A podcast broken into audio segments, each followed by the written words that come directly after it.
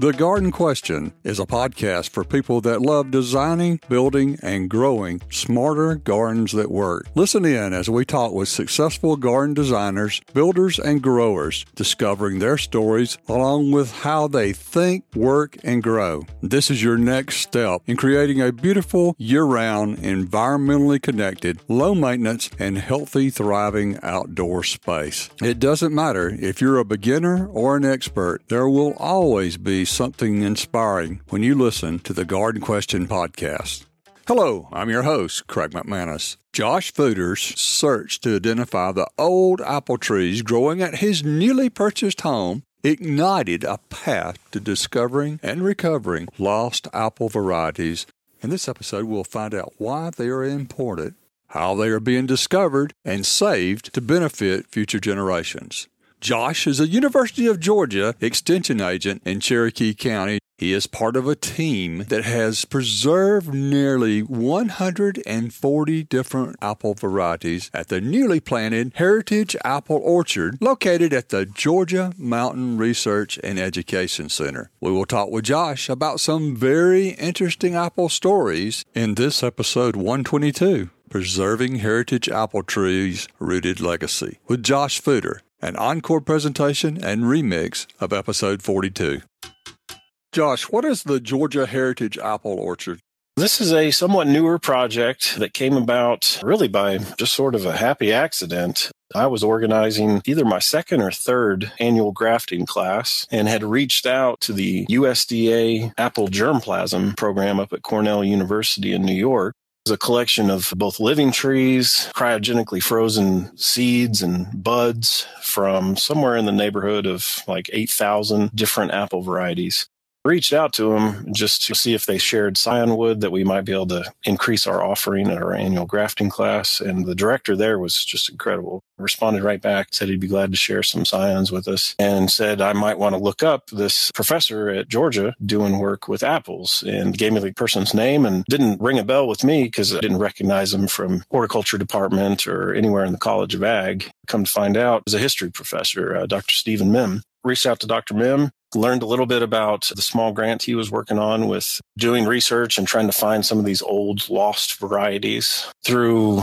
initial meetings and some field trips and stuff with him we sort of changed gears a little bit from what the original plan was to focus on the immediate. We still have some of these old varieties in decreasing availability. As critical as finding some of the old ones is maybe we need to save some of these ones that are still around in, in limited numbers that's where we brought in Ray Covington, the superintendent at the Blairsville Research Station. Just kind of threw the idea out to him and he got behind it, supported it fully. Then kind of spread the net a little wider and brought some agents in from across North Georgia. Did some trainings, grafted our first batch of 300 trees in what would have been 2020, right before COVID shut everything down. It's amazing how it all just sort of happened. The world kind of changing right before our eyes there. We grafted that first block of 100 varieties in triplicate just in case something happened. It was like March 10th or something like that. University, everything shut down the very next week. We got them all potted up and labeled, put away in nursery pots. At least they were able to be grown out that year of 2020. Came back and had a planting day. Some UGA students from Athens came up. We had some volunteers, agents involved, Ray's staff up there at the station, and we planted the first block of right around 200 trees the remaining trees, I think we ended up having about 75 left over. Some of those went as just donations to some technical colleges, and I think some went to Young Harris. Goal and the focus is really the varieties of significance in Georgia. We're talking about just the North American apple varieties. There's probably 7,000, 8,000 known named varieties. We don't have enough time and resources and space to try to collect all of them, but at least the ones that had significance either in commercial production or just sort of the homestead and nursery area in Georgia. Hopefully there's a few more that will come to the fore. There's a lot of lost ones. Hopefully there's still an opportunity to maybe achieve the initial goal, which was find some of these old lost ones and I think we're on that path, and podcasts like yours are really the way to do it, which is get the word out that we have this collection. And if people know of these old trees, reach out to us. One, we'll try to get them ID'd or narrowed down. Two, hopefully we can find a space for them and grow them out. What is the potential number that you think of possible trees out there? Potential is really endless in that every time you plant a seed from an apple, it is a new combination of genes and thus a new variety, if you will. So we can't just go collect every what would be a, a, seedling tree. We are trying to focus on the ones that at least had a name, had a description at some point. Really in the ballpark of probably 30 to 50 remaining varieties out there the Golden Goose out there, Fort's Prize, which was one of the more well known blue ribbon winner of varieties from Georgia, but it disappeared as far as anyone knows. This was an apple variety that won worldwide acclaim, won prizes at the International Apple Show out in Spokane, Washington around the turn of the century. For whatever reason, it just sort of fell out of favor and um, got lost to history. How do you identify the trees? They didn't have genetic records at the time of these apples were prominent. How do you identify them now? You start with the descriptions. This is the challenging part. And in a way, you probably never really fully know, but you start with that description from the old nursery catalogs. There's been a number of really good books written over the years. Apples of New York was one of the first ones. This was a compendium of books with full descriptions, color plates. The USDA in the early 1900s actually employed a team of artists was obviously before good color photography and iPhones in everyone's pocket. They undertook a large pomological record keeping where people from across the country sent in fruits. These artists usually worked in watercolor and they would paint these fruits that were sent in. All of these are now scanned and digitized, available on USDA's website. Apples were our deepest collection. I think there's something like 3,500 or more nice, beautiful color records of these apples the interesting thing is it was also used to document plant diseases as well. You know, because if we're talking about agricultural production, understanding what these diseases look like and the symptoms and progressions, they're also charged with documenting that as well. After Apples of New York, Lee Calhoun passed away just a couple years ago, wrote a book. First edition, I think, was in the 1990s. He was the first one that really focused on the southern apples, West Virginia, Virginia, and South. In his book, Old Southern Apples, we're talking about 1,400 apples that would have been grown in the southern U.S. His book is broken down into two parts the ones still known to be in circulation, which is only about 400 apples, and then the ones that are more or less expunged from the record, if you will, which is the back half of his book. That book, I think, is currently out of print. So if you try to find it online, it's probably going to be ridiculously priced. A couple years ago, Dan Bussey used to be with Seed Savers Exchange in Iowa. He's more or less spent 30, almost 40 years of his life collecting all these old Apple descriptions. He put out a seven volume encyclopedia of the apples of New York. It's an amazing set of books and it reads just like an encyclopedia your first book is just A through C and so on down the line. There are apples in there that were new to me. I haven't obviously read it cover to cover every single one. There were apples from Cobb County, Georgia. A lot of times, some of these varieties are very well documented. They were sent to the USDA artists or they were around long enough to where they were described fully. When I talk about an apple description, it's not just color, but they describe the cavity, the basin, the stem, the stem length, the stem thickness, the skin color, the over color on that base color on the skin, pattern of that over color. Is it a blush? Does it come in streaks? A lot of these clues help us to at least eliminate the stuff that we know it's not, working through deduction and, and trying to find that potential matches because everyone perceives taste a little bit differently too. And an apple grown in middle Georgia is going to taste different than an apple grown in the mountains of Virginia. Usually the shape of the fruit the season of the fruit typically does not change that widely. The challenge on some of these is if they were more of landrace variety or a very hyper local variety where maybe they were just passed around in one narrow region. A lot of times those don't have the thorough descriptions of the actual fruit itself. Matching those is difficult, if not impossible. Do you have varieties in the collection that you haven't ID'd yet? The first year we started with collecting some things that we already knew. We started with that list of significant Georgia varieties as the story has gone out this year, we do have some scions that were sent to us. We have grafted those this year. Then it's a waiting game, waiting for that grafted tree three, four years down the road to actually start producing fruit to then go back and compare it against the notes. See if this person was right on with their suspicion. This was one of my initial challenges with Dr. Mihm a lot of these old lost varieties, they probably had their merits, but at the same time, maybe there was a reason that they disappeared. We also have just as much opportunity, in my view, to find seedling varieties of merit. By that, I mean, these are just varieties that have been in somebody's possession or property. They could have been just a hunter walking by, threw an apple out, or so on and so forth. They never got a name, but hey, maybe they're a nice tasting apple. Maybe they are easier to grow. Maybe they don't get powdery mildew or some of these other challenges. To me, I don't care as much if it has a name or not. If it grows well for the hobbyist and maybe has commercial potential, then man, we'll just call it whatever the person who has the tree wants to call it. It doesn't matter to me whether or not somebody described it in 1909. Is it a good apple? That's what I care about. Well, why is all this important?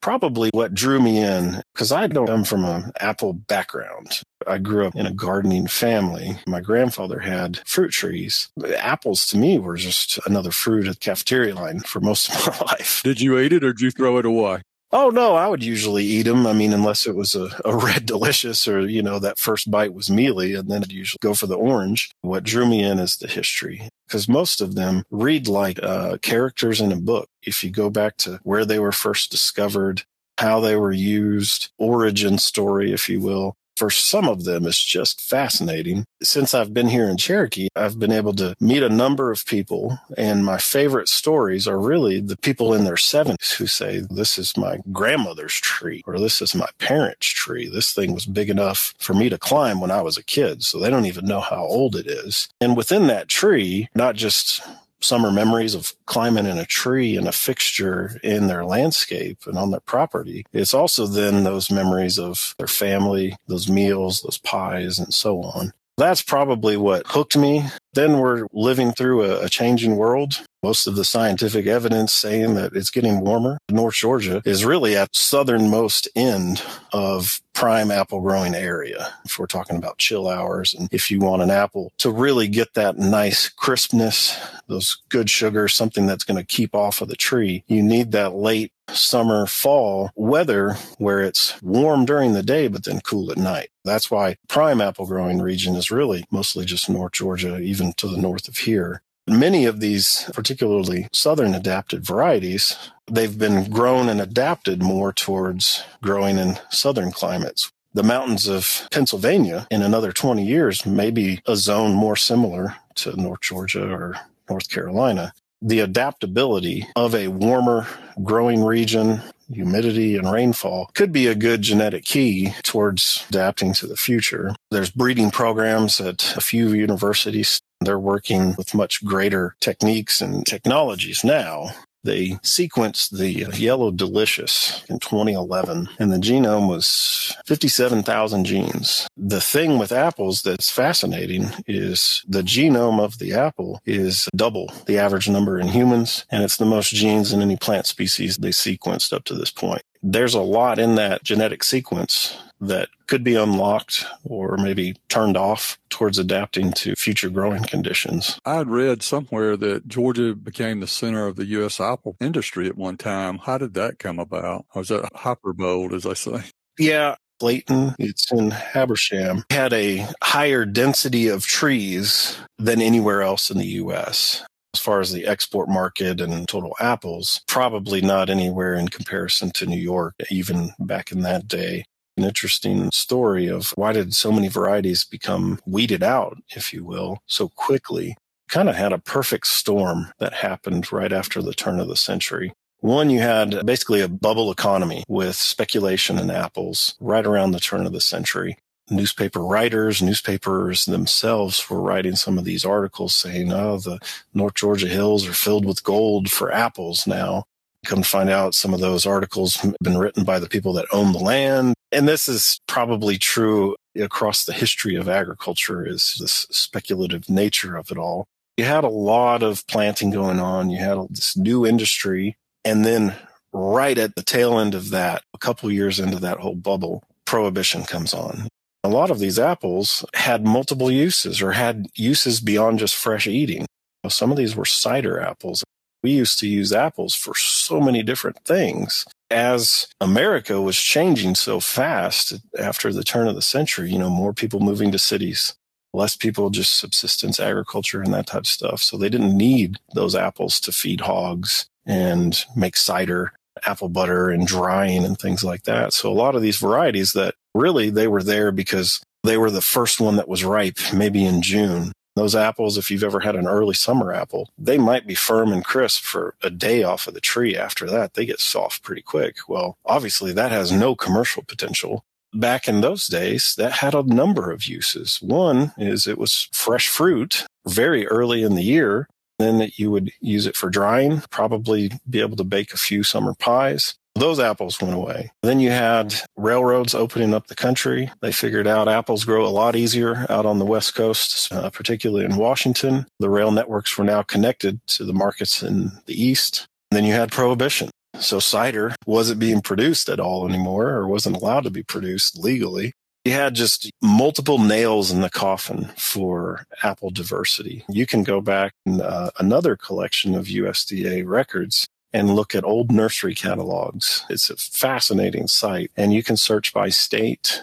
You can go back in Georgia nurseries, late 1800s, and see the apple varieties they were selling. And then just 30, 40 years later, that variety of apples that they were selling went from 40 to 50 different varieties to by the 1930s, you're looking at maybe 20 varieties. And really, it's supply demand and uh, things like that. So a lot of those just people weren't spending the time using apples for all those different ways. And some of those just disappeared. I remember a fruit tree nursery, I believe it was in your county, in Cherokee County, called Lawson's Nursery. And he was noted for just a lot of varieties that you couldn't find anywhere of just really all your fruit trees. And whatever happened to that nursery?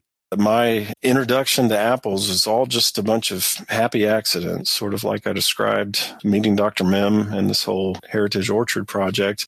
Got the job here in Cherokee. My initiation was we bought a house that had some old apple trees dating back to the original owner who built the house and planted these trees in 1980, 81, 82 as I'm getting here, I'm learning some of these older varieties. And of course, the man who built our house and planted these trees got them right up the road in ball ground from Mr. Jim Lawson, who is still with us. And I've just been fortunate to be assigned to this area where he had his nursery and he, he still lives. And so I've been able to get up there, not as often as I like, but every now and then, if I happen to be in the ball ground area, I try to stop in and just pick his brain and hear his stories had it not been for individuals like Mr. Lawson, who really focused on fruit trees, especially apples, back in the 50s and 60s, because a lot of these varieties he just either had sent to him or he would just kind of trailblaze along country roads all around the southeast in the summertime oftentimes just knock on doors. If he saw a tree in the yard that had interesting fruit on it, then he'd find a way to get scions from them the following winter. I hate to think if he had not done that, if he had not been around and had that nursery, what limited few varieties we'd even have available to us today. At least in the Southeast. He was one of the few, if not the only one, doing it for a lot of years. Lee Calhoun came along decades after he got started.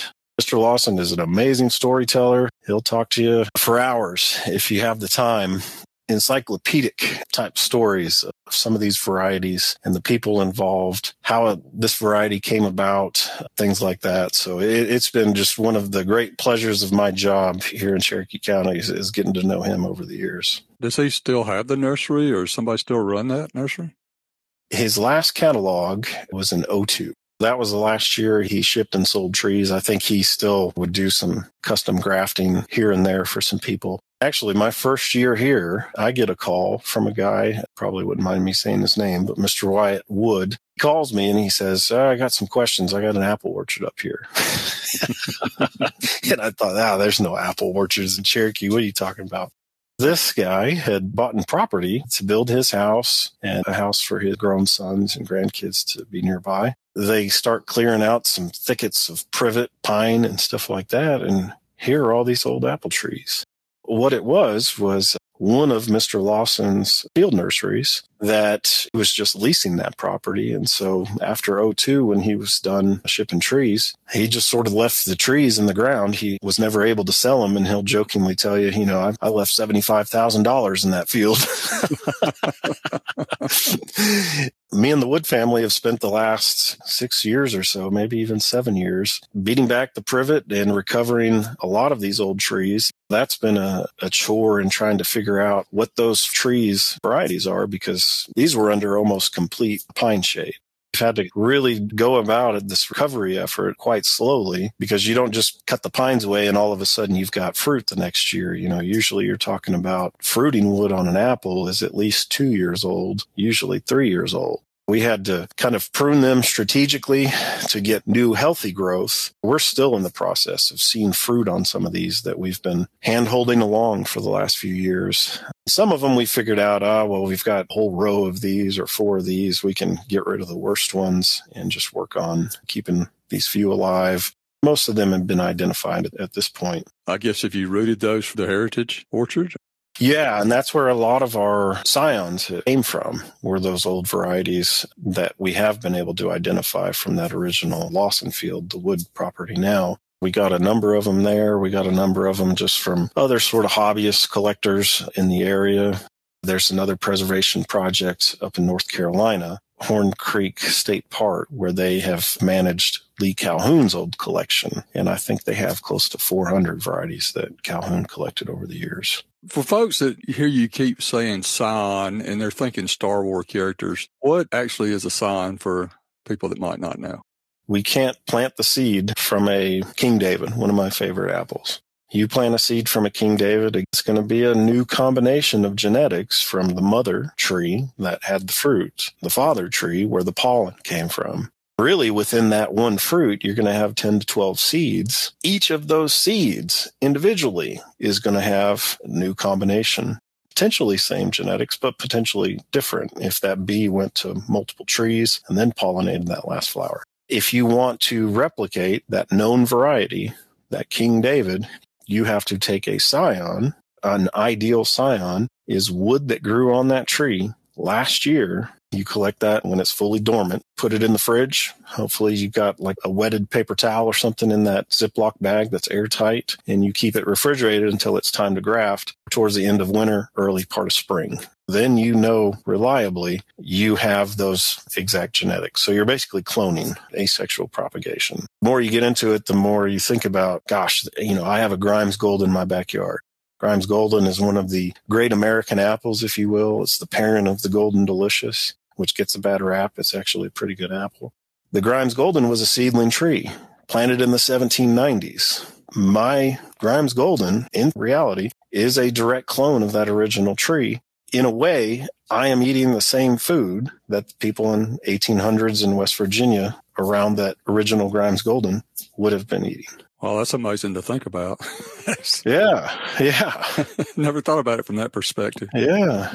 Is Johnny Appleseed a real person?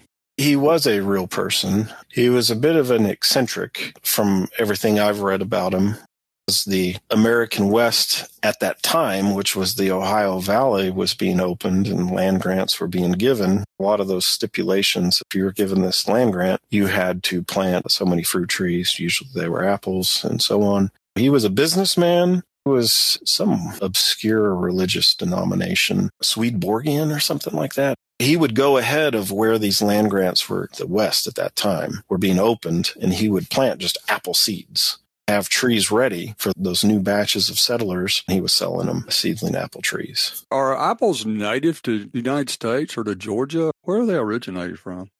Apple that we know, this highly desirable edible fruit, is native to the mountains of Kazakhstan. There was native crab apples Malus domestica, the apple that we know, is really an interspecies hybrid of all of these different Malus species that as these native Malus that had those good eating characteristics from Kazakhstan started spreading west across the Silk Road and into Europe. Of course, they're getting cross pollinized and crossbred with the native crabapple species in the Caucasus Mountains and then in Europe. And then, of course, Europeans showed up in North America, and oftentimes they would just bring a handful of seeds from their European apples Sometimes later on, I'm sure they were able to bring probably one year old wood and maybe root it when they got here, or sometimes possibly bringing whole trees, young one, two year old seedling type things. Then you had a proliferation, more or less a second center of origin here in North America because so many seedling orchards were planted. And then there was that cross pollination with native crabapple species. You have as much diversity here in North America as you do back in Asia. What's a typical lifespan of an apple tree? That's a great question. I've heard stories of apples up in the Northeast well over 200 years old. I think here in Georgia, we're probably lucky with our longer growing season, years where we get 80 inches of rain. That's a hard life on any plant versus up in Maine trees I've visited, I know have got to be some of them 80 plus years. And, and, you would think this tree should have died decades ago, completely rotted to the core, centers all the way dead. And it's just alive on one shoot off of the side. These things, they definitely outlive us. And I think that's just one more reason why I love them is they really are uh, multi-generational. You can have these families with memories and stories of these plants that live long past us. What do you wish people would do differently when designing or building a, an orchard or growing a garden or landscape? Obviously, since COVID and really since I've been in this job, there's, you know, more and more people interested in growing a little bit of their own food is really, particularly with fruit trees and apples, is it shouldn't be an impulse buy. Do not buy this thing at the checkout line at Garden Retail Center, or somewhere like that. Study all the things that you need to know, or at least some of them. Give your local extension office a call or look on the extension website. We've got a, a pretty good publication on apples there's a number of different things to consider from full sun, good water drainage, the variety is important because there are some that are more disease resistant, but as important of all of that is the rootstock variety. That's almost always overlooked because you have rootstock varieties that'll make a big climbing tree. I mean, these are wonderful trees in the yard, but usually apples are not the best shade tree. You get a number of diseases. You want a tree that's going to be easier to prune, easier to maybe spray once or twice, thin fruits. You have a lot of management in these trees and you want them to be smaller. You don't want to do all this stuff on a roofing ladder. If a nursery can't tell you the rootstock variety, then I would probably look for a different nursery until I found the rootstock variety that I was looking for. Those first couple years, I see a lot of hobbyists or that homeowner that wanted a couple fruit trees in the yard. They just plant them and then they walk away. There's training involved. It's just like raising kids, if you will the more you can get right those first few years, the better off that thing's going to be in 20 years. Positioning branches at the right angles, pruning at the right times, opening that thing up for good airflow, sunlight penetration. That's all important stuff if we're talking about a fruit tree. Back on the rootstock, why is knowing what type of rootstock important? If you end up with a, a standard size rootstock, you could have a tree that has a ton of vigor. It's going to grow a lot of wood every year. It may not even be the most fruitful tree because it is so vegetative and not reproductive in its growth pattern. You're going to be an excellent pruner and you may not be that productive in your fruit harvest. I inherited about 25 40 year old trees. These were all on standard size rootstock. I'm talking about doing pruning up in the branches. Usually I'd use my six foot ladder and then I'd actually climb up into the branches 15 feet off the ground trying to do pruning. I was only doing that once a year. If your fruit is 20 feet off the ground, good luck getting a spray up there if you wanted to do any sort of disease or insect prevention. Just about everything wants to damage an apple tree from field mice and voles chewing on the roots or girdling the young tree those first couple years. Deer will rub their antlers against the trunk. They will chew buds in the wintertime. They will chew leaves throughout the summer scale insects, Brown marmorated stink bug is becoming more and more challenging. Birds, squirrels, you name it. They're cornucopia pests that will enjoy an apple tree. It's a rosaceae. So if you can think about growing a 40 foot rose bush, there's a lot of pests that want to get on these things. Rootstock that's going to limit its growth to control some of that vigor. And I don't love a dwarfing rootstock either for say the hobbyist person that wants a tree or two in the yard because the more you dwarf it the less anchorage you're going to have you may have a tree that while it, it will outproduce by square inch or square foot these bigger trees it may have a root system that's similar to say a, a three month old tomato plant you get a fruit load on there and then you get wind and these things may just fall right over. You don't want that to happen. For most people that want a freestanding tree, something that is going to be able to hold the weight of the fruit, not fall over with a straight line wind, then you're really in the neighborhood of like a good semi dwarf rootstock. There's a few with different characteristics, but something in the kind of that M7 root class, which is maybe about a 15 foot tall tree at maturity. What is your earliest garden memory? I grew up in a gardening family. My mom always had a vegetable garden afternoons and weekends over at my grandpa's house, which was in Northern California in Fairfield. You can grow just about everything there on this old 1950s era neighborhood. I think it was about a 6,000 square foot lot. He had a big fig tree. He had a kumquat. He had an orange, a lemon, grapefruit, and even a couple of apple trees, currant bush on the chain link fence. To me, that was like spending time in Alice's Wonderland in his little yard climbing trees and eating fruit. It's probably why I'm into gardening now. I've told this story a few times. I was an Air Force kid. We had to move from where my mom's family was there in Northern California to Southwest Oklahoma. I mean, you can hardly grow anything out there. It's so hot, so dry. Nevertheless, she wanted to have this big garden and I was the oldest of four. We had this big garden in summertime. That was almost daily chore was going out and doing something. I told her, I said, when I grow up, I'm never going to have a garden. This is miserable. and she said, That's what I said when I was your age. I think it probably does get in you as a kid if you have at least some of those positive experiences, some of that enjoyment of that relationship with the plant, eating fruits or vegetables uh, fresh from the garden. I went to college, thought I was going to be an econ major because I tested well in high school and things like that. And it didn't take me more than one econ class in college to realize I like being outside maybe that whole gardening stuff wasn't that bad. Ended up being in the College of Ag and figuring out we had a hort department and changed my major the first year to horticulture and landscape architecture. What got you into extension as an educator? I've done a bunch of different things. got my undergrad in horticulture landscape architecture. After grad school, I knew I wanted to serve in a way and see some of the world, get some stories for when I was an old man.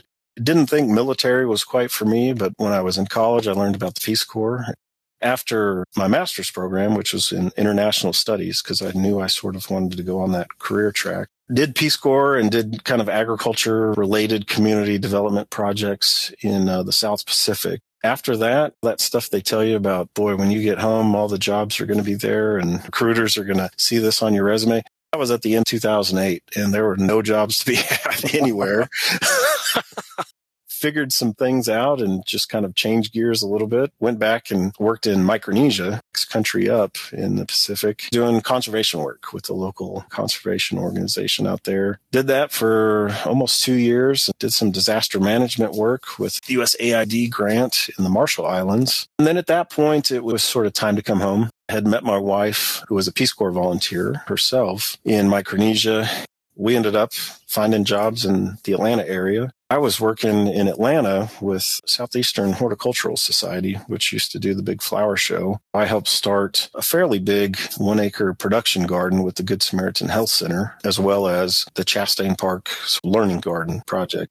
Did that for two years. Wanted to get on a little more stable ground, learned about extension. Even though, you know, I went to a land grant university and we had extension in our county, I just know enough about it. The opportunity came up here in Cherokee and here I am almost seven years later. Do you have a funny apple story for us? You know, one, I've gotten to meet some of the just the best people in the world through apples. One of which uh, has become a just a great family friend now, retired man up in Ellijay. I met him at a grafting workshop over in White County before I ever even held one myself here. And just so happened I was at the table next to him, retired guy named Winston Cantrell. Somehow we reconnected after just sitting next to each other. Well, he's been a hobby grower up in Ellijay for 20 years. Of course, knows Mr. Lawson. He has a variety that he calls the Woodstock variety. Well, of course, Woodstock is here in Cherokee County. And the story on the Woodstock apple is he was working down at Lockheed guy that he worked with was building a new house in Woodstock. After dust settled and he needed some plants for the landscape, he went into the woods and dug up four trees he thought were dogwoods because they're all blooming white at the same time. Well, one of them was this Woodstock apple. It's a great apple. So I don't know if it's a funny story, but it's one of the things that again just kind of further endears you to this project and to the, the people involved and to this really just fascinating plant. In your professional career, who's been your biggest influencer? There's so many great people within Extension. You've got county agents nearby and across the state that I look to for advice, for program ideas and things like that. Of course, our specialists are always there if I have something that's beyond my knowledge level, which most things are. Locally, if we're talking apples, Mr. Lawson probably has done more than anybody to kind of get me down this narrow rabbit hole of the apple worlds. The world's full of great people. Locally, I've made some great contacts with local nurseries. My master gardener group support me just incredibly well. Sort of takes a village with an extension almost. You, you can't know enough with the questions that come in and some of the situations. There's nobody in the world that can have every answer related to ponds and insects and bugs in the home and all the things that people might happen to grow. I really lean on just a lot of people. What's your most valuable garden mistake? I'm still living through a number of mistakes. I don't know if I've learned the lesson well enough. I would say plant choices. Canna lilies, Malabar spinach. Um, I put that in a couple years ago and I'm still battling that somebody gave me one of those tall rudbeckias, one of the native types. And man, that stuff is just spread from seed all over and I cannot get on top of it. Being more judicious and selective with what I actually bring into my landscape is probably the thing I've had to learn the hardest. Be aware of people bearing free plants, right? Yeah. Yeah. And a, and a good deal is not always a good deal. what have you recently learned that you didn't know regarding horticulture? I'm always learning something with just the stuff that comes out of left field to extension. One of my favorites, though, uh, over the last couple years, and your listeners may appreciate this. I get a call from one of my Apple buddies that's come to various programs and stuff. Well, he says, Man, I got this pest on my apple buds. Trees are not leafed out yet, but it was springtime. And there are these flies that are just hanging there dead. It doesn't look like any of our typical pests. Of course, I come home, walking in my trees, and sure enough, I'm seeing the darn things too. And it's just these dead flies hanging out some of the higher points in the trees.